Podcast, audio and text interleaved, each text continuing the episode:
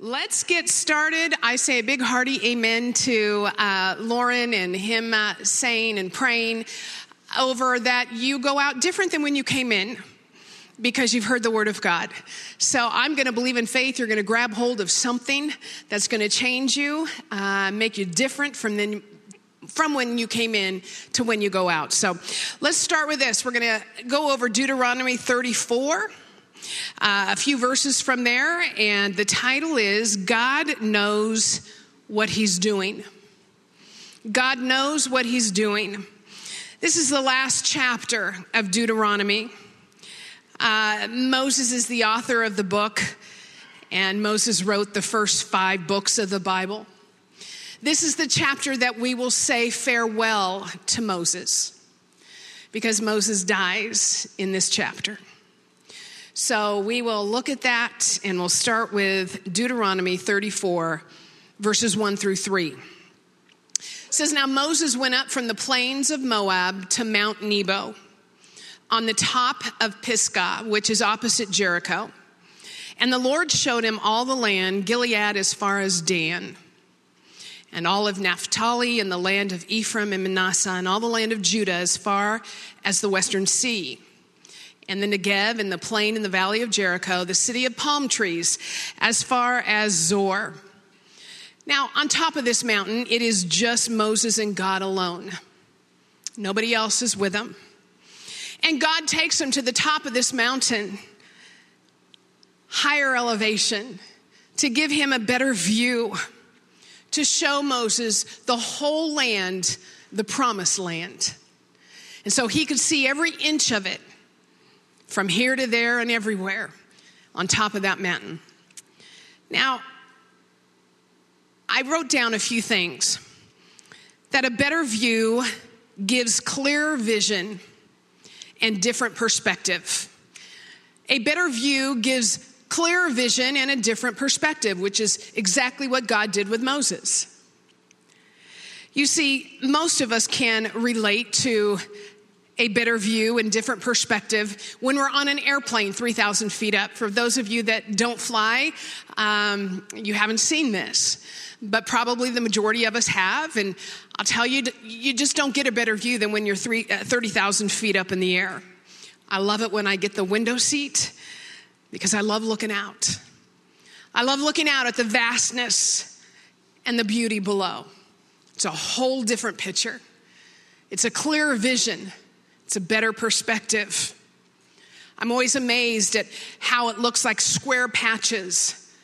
You never see that when you're down in the lowlands, but when you get higher, it's like cut up in square patches. The beauty of the mountaintops that you don't ever get to see when you're down low, but when you fly up high, you see the beauty of the top of the mountaintops, and especially if there's snow on there, the beauty of that. The fluffy, fluffiness of the clouds. I've told Doug they're just so fluffy looking. And uh, that's a beautiful thing to see when you're higher up. Buildings and vehicles look so small and tiny. Perspective also changes according to how close or how far you are to the situation.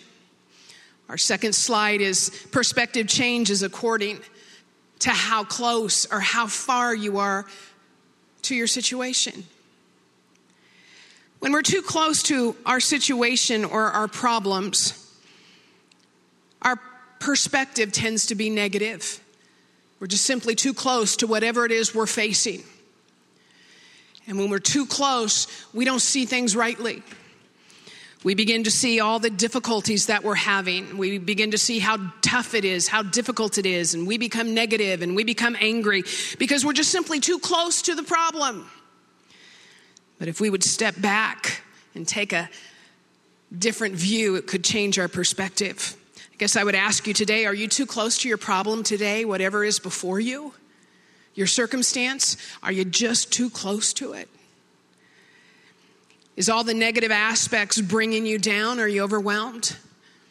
Are you angry? Are you frustrated?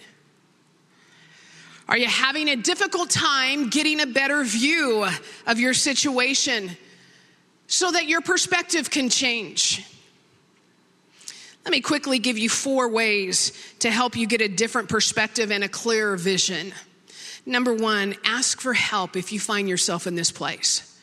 Ask for help. Don't struggle alone. I use Doug all the time, and that's one of the major gifts of being married is I know I don't have to go this alone. I have a spouse that I can go to and I can say, help me. And I do that with Doug. I struggled with fear for 10 years of my life in my 30s and got set free in my 40s. I mean, fear that kept me almost in my home, that kept my children from riding bikes and going places and staying with my parents for fear that something would happen to them. It was bad. And God set me free. Praise God. But every now and again, the stinking devil will start to throw some fear my way, and I stop it immediately. And sometimes I go to Doug and I say, Help me. My mind is skewed in this area. I'm not thinking straight. Can you just walk me through this? And he does. I do not go it alone anymore. I also use my women's leadership team, women's ministry leadership team, on a couple of occasions. They're good, godly women. I sent them a text not too long ago when I was going through something. It was right in front of me, and I needed a clear vision, different perspective. And all I said was, I could sure use some help right now. Will you pray for me? Didn't give them the situation. That's all he needed to know. And every one of them got back to me and said, We're praying. The second thing you can do is step away from that situation or that circumstance or problem that's causing you anxiety. Just step away from it for a little bit. Now, here's where it gets nuts step away from the internet. What? Step away from your phone. What? Step away from the TV. You may have to step away from those things. Do you know that the average American touches their phone 2,617 times a day? I just had somebody text me that was in first service and they said, You know what I'm going to do? I hate my phone anyway. And every time I touch it, I'm going to say, I love you, Jesus. So I'm going to tell him I love him over 2,000 times a day. wow, that's clever. Stepping away from technology is possible. In fact, research says it's needed to recharge your motivation. Now, I'm not talking about a long period of time. I'm just talking about enough time to step away from all the distractions and the noise and all the things you keep hearing, all the things you're searching and all the things you're looking at and all that stuff. Just for a short period of time to get rid of the noise so that you can sit before God and be still and know that He is God. That's all. Then hop back on. Change your routine. Doesn't need a lot to say about that. Change your routine. If your perspective is wrong, you're not seeing a clearer vision, then change it up. Insanity is doing the same thing over and over and over again, and I don't like that. I changed my routine a couple weeks ago and I went to a, a, grocery store that was on the other side of town. I said, I'm sick of going to the same one. I need to just change it up. I need to see new people, new faces, new tellers, just a new building so that I can see things a little different. And the devil says, "Yeah, but you won't know where anything is in that store. You know right where everything is in that store. You know where the, you know, the peanuts are. You know where the crackers are." I said, "I don't care if I'm in there 3 hours and I don't like to grocery shop. I'm going to a different store. I'm going to change things up a little bit." And then fourthly, immerse yourself in God's word. When you need a clearer vision, a different perspective, Immerse yourself in God's word when you need to improve those things. God's word will lift your focus. His word is powerful, it will lift your focus. Immerse yourself in that. For instance, I jotted down one verse. I mean, we could go on and on and on and on with verses, but Isaiah 55, 8 through 9, write this down. For God says, Vicki, my thoughts aren't your thoughts. Neither are my ways your ways, says the Lord. As the heavens are higher than the earth, Vicki, my ways are higher than your ways. I don't think the way you do. I don't do things the way you do. You've got to understand that and trust me. And I can walk away from that verse and say, Thank you, Jesus. I have a different perspective, and I see that vision clear because I know you're in control. You're higher in your thoughts and your ways than me. A.W. Tozer, fantastic author, says this that I think is so profound that I've wrote it down in my journal. Whatever keeps me from my Bible is my enemy. However harmless it appears to be, whatever keeps me from my Bible is my enemy, however harmless it seems to be. Well, I'm not going to read my Bible this morning because the Today Show comes on at 8. And then after that, I got to cook breakfast for the kids. And then after that, I've got to get the kids to school. And then after that, I got to get lunch ready and go. And then I got to put laundry in. And then I got, see, that can go on forever. And as harmless as that seems, it's, an, it's the enemy using that to keep you from the Word of God. And he says it perfectly. If you're not in your Word, then the enemy's keeping you from it. Whatever keeps me from my Bible is my enemy, however harmless it appears to be. Now, there's not a day that goes by unless I'm sick or there's a, another type of circumstance going on that I don't have the word in me. Whether it's just one small verse, whether it's a quick devotion, whether it's longer time of reading my Bible, I have come to learn after walking with God for over 40 years, I can't live life on earth without God's word in me. Just, I can't do it. I get angry, I get frustrated, and all those things of the flesh come in. So I have learned, and sometimes it's quick, but I'm going to get the word in. And so I couldn't agree with him more. We pick the story back up in 34 4, chapter 34 4. They're on top of the mountain, and then the Lord said to Moses, This is the land which I swore to Abraham, Isaac, and Jacob, saying, I will give it to your descendants. I have let you see it with your eyes, Moses, but you shall not go over there. We see here God lovingly and graciously showing Moses all of the promised land that he talked about all the way back in Genesis to Abraham. I believe God is confirming to Moses, I want you to see this, Moses, because I am a God of my word. I am a God who keeps his promises, and here is the promised land. I brought you up to Mount Nebo so you could see all of it. Maybe you're here today, and a word for you today is that God is saying, I am a God who keeps my promises. I know what I'm doing. Back in verse 4, we've got to go over where God says to Moses, Here's the promised land, but you're not going in. You're not going in there, Moses. Meaning, you shall not cross over because the last stretch of the 40 years in the wilderness was them crossing the Jordan River. This is it. You're at the end. You got to cross over the Jordan, and the people will cross over, but you won't. You're not crossing over. Okay, stop. I was sitting at my kitchen table and I said, Stop. I can't. I can't with this. Moses isn't going into the promised land. I mean, I had tears in my eyes. Like, God, that is heartbreaking. I don't get it.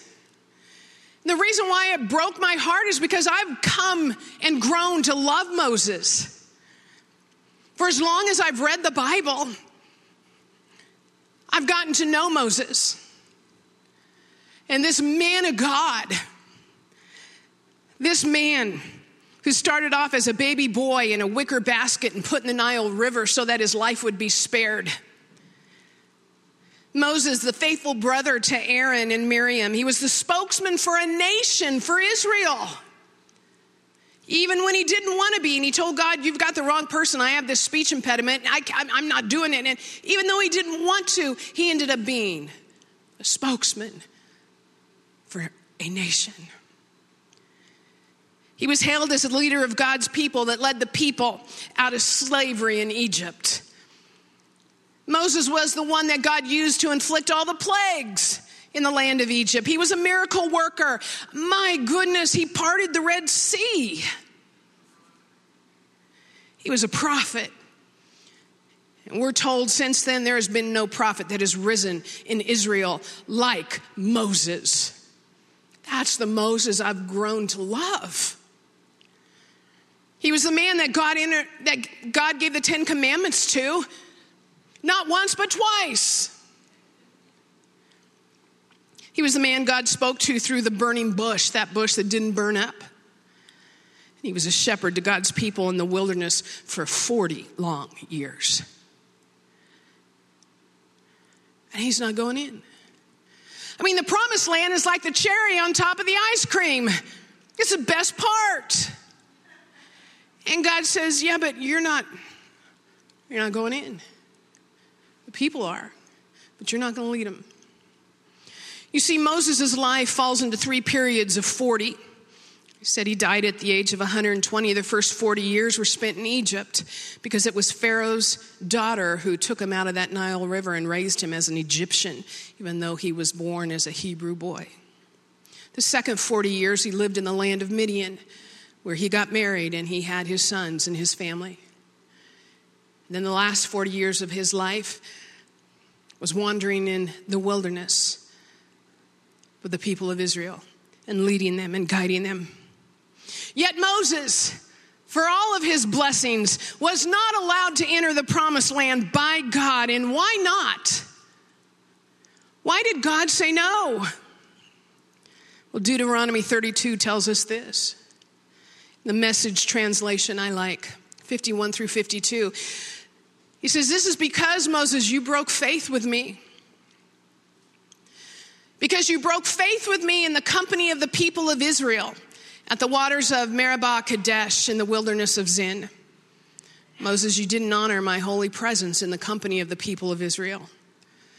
You'll look at the land spread out before you, but you're not going to enter it. This land that I'm going to give to the people of Israel. God was referring to this incident that he's talking about, found in Numbers 20. And they've come to the end of their 40 years in the wilderness and they land at the wilderness of Zin, Moses and the Israelites. And they get there, and the problem is there's no water, and the Israelite people get mad because it didn't go their way. They were angry. And they said, Moses, there's no water here, and we're thirsty. And they turned against Moses and Aaron, the Bible says. And so Aaron and Moses go to the tent of meeting where the presence of God is, and the Bible says they lay prostrate on the ground. And God speaks to them and tells Moses and Aaron, Go gather the people. and I want you to speak to the rock, and water will come forth. So Moses took the staff and gathered the people just like God told him to. Then, seemingly in anger, Moses says this to them. We pick up the story in Numbers 20, 10 through 11. Moses says this Listen now, you rebels. Shall we bring forth water for you out of this rock? Then Moses lifted up his hand and he struck the rock twice with his rod and water came forth abundantly in the congregation. And the beast drank. The people were happy. They had water. It's what they wanted.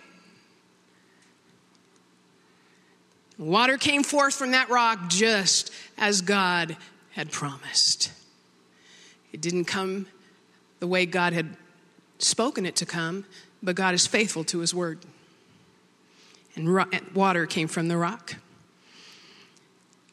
God immediately tells Moses and Aaron, because you broke faith. And to break faith, broke faith means you violated my deity. You violated who I am, Moses.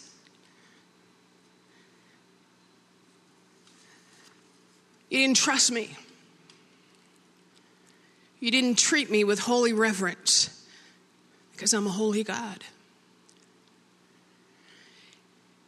And you did it in front of the people. in front of the people of Israel, my children. So you two aren't going to lead this company into the land that I'm giving them. I have to be honest with you. I so get why Moses was angered. Listen, rebels, you rebels, I get it. I get that he was probably tired of their griping and complaining. It's at the end of the 40 years of the wilderness and it's coming to an end. And here they are griping again. There's no water. And it had been going on for so long, they griped and complained about everything. And what do we do when we're around people that gripe and complain about everything? We turn around and go the other direction from those people. We've labeled them. We know who those people are. We don't like to be around those people. And so we go the other way. And Moses was probably tired of hearing the griping and complaining. But nonetheless, it's not an excuse to do what Moses did. He was their leader. You know, God's original plan for Israel was to take their promised land in days, not decades. It was a straight line from Egypt to the promised land. But God said, You're a people that aren't ready. And it took them four decades to get to the promised land. And could that be true for us? That God says, I've got this wonderful plan for your life. I've got this land of milk and honey, the land of Canaan for you, but you're not ready because you still don't trust me. I can't get you from point A to B because you still don't do what I ask you to do. And you're just not ready. I could get you there a lot sooner if you just listen to me. All that Moses had done with God and for God, and now he's not going in. However, when we look closely at the action of Moses, he made several mistakes. Moses sinned. The most obvious, Moses disobeyed a direct command from God. He disobeyed a direct command, and God said, I'm telling you, speak to the rock. And Moses hit the rock twice. There was a time in Exodus 17 where God had told Moses, I want you to strike the, the rock with your staff, but not this time. He said, This time I want you to speak to it. And so we get caught up sometimes and well, God did it this way last time, so he'll do it this way this time. Usually not, usually never happens that way. God is always usually doing it some way different. So don't get locked in. If God did it one way, he's going to do it that way all the time. Usually never happens that way. So he stood in complete disobedience to God's word. Second, Moses took the credit for bringing forth the water. Remember, we read, he said, I mean, what are we supposed to do? Bring water out of the rock for you? Is that what you want us to do? We? He took the credit for it. Must we bring water out of the rock when it should have been attributed to God? And then Moses did this publicly. God could not let it go in unpunished and expect the Israelites to understand the holiness of God. Simply put, because Moses misrepresented God. God said, That's not who I am. And you misrepresented me in front of the people. And I can't let them think that that's who I am. In writing this, I had to jot down this paragraph be very transparent with you that I had to repent and confess of my sin. During a time where I was on the phone talking with somebody and my mouth got real loose, way too loose.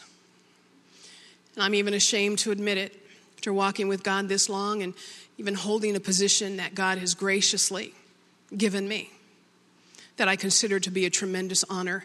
Some of what I said should have never came out of my mouth. Not only did I have to confess before God and repent, But I had to text that person back after I got off and apologize and say, I'm sorry, what I said, the words that came out of my mouth were wrong, and I misre- misrepresented God. I violated his deity. That's not God. They were so gracious and texted me back and said, Oh, there isn't anything you could do that would ever change my mind about who you are in God. And it wasn't all that bad, it could have been a lot worse.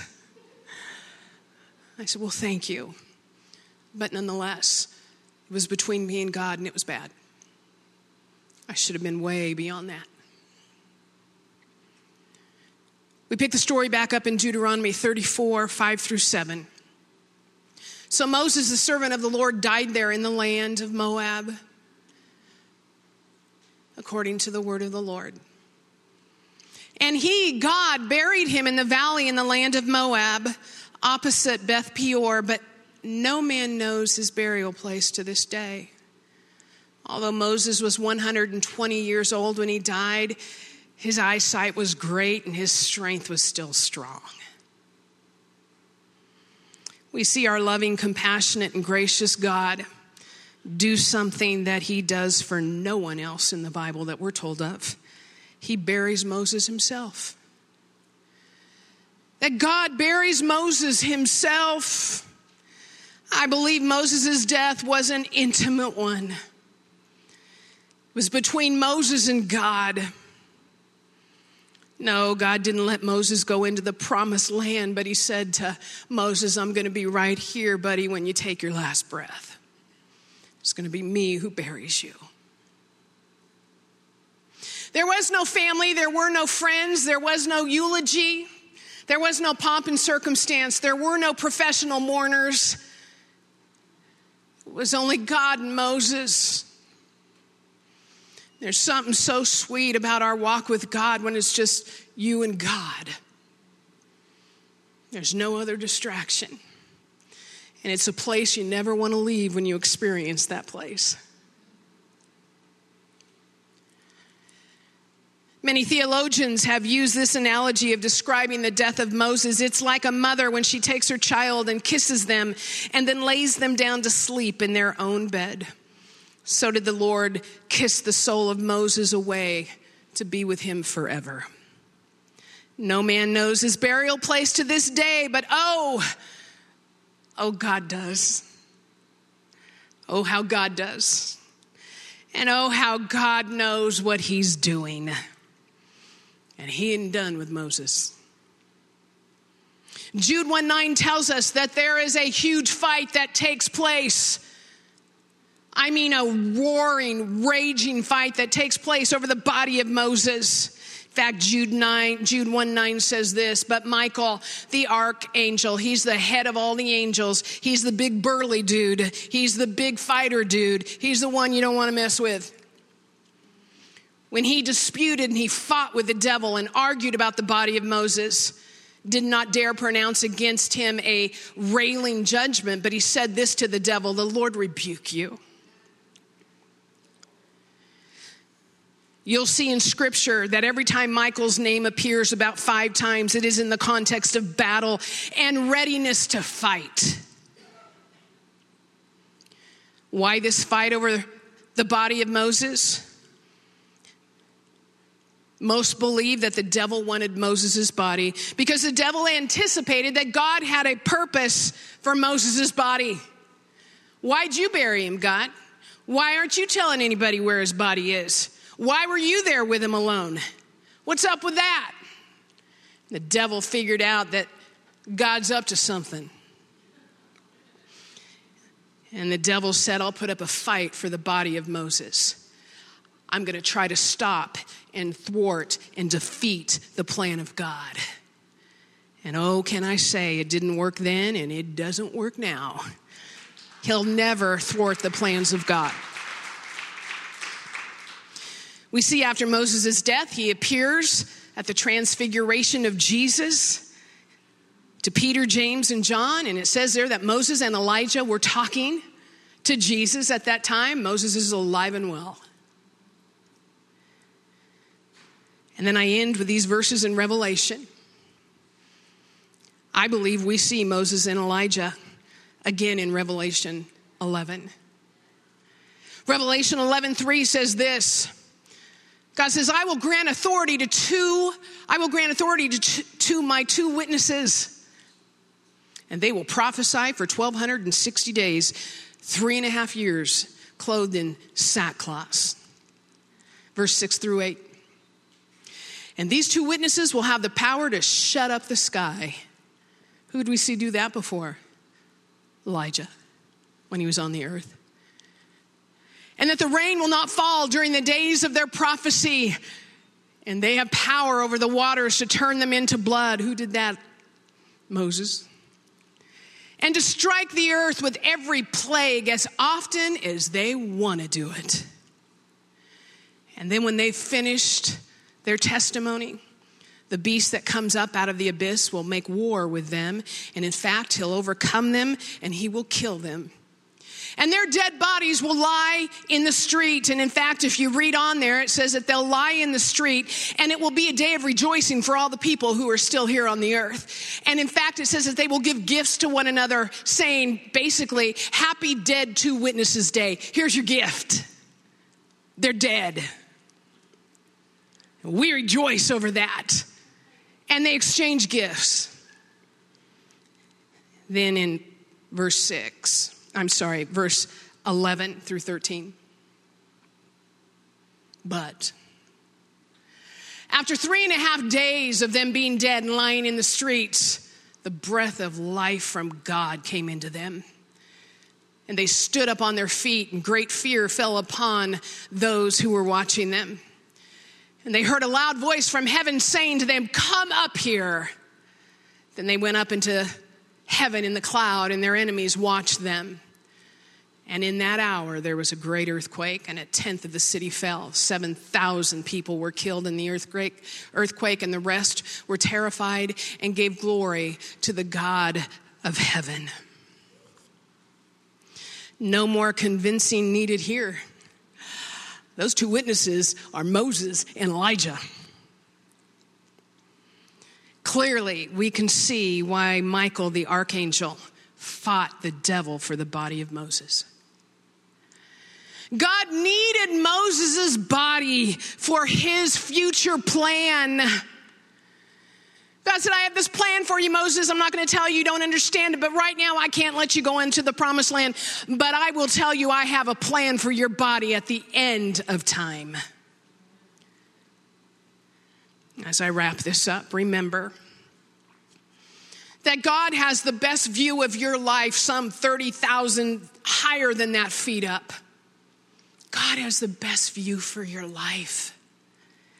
You can trust Him because He's a God who keeps every promise He has ever made and a God who loves you and will never let anything happen to you according to His perfect will. Especially now in today's day and time. I don't know what we're about to face with everything that's coming down, but everything in this world is a mess at every level. Not only on our own homeland, but abroad. It's nuts. But I know this. I know this.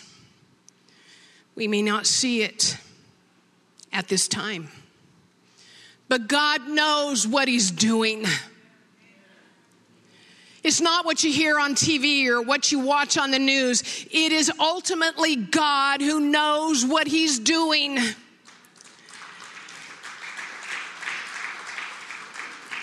And it's not a random thing, it's a part of His plan, every single bit of it. All He's called you and me to do at this point in time is trust Him. Amen. Amen. God bless you guys.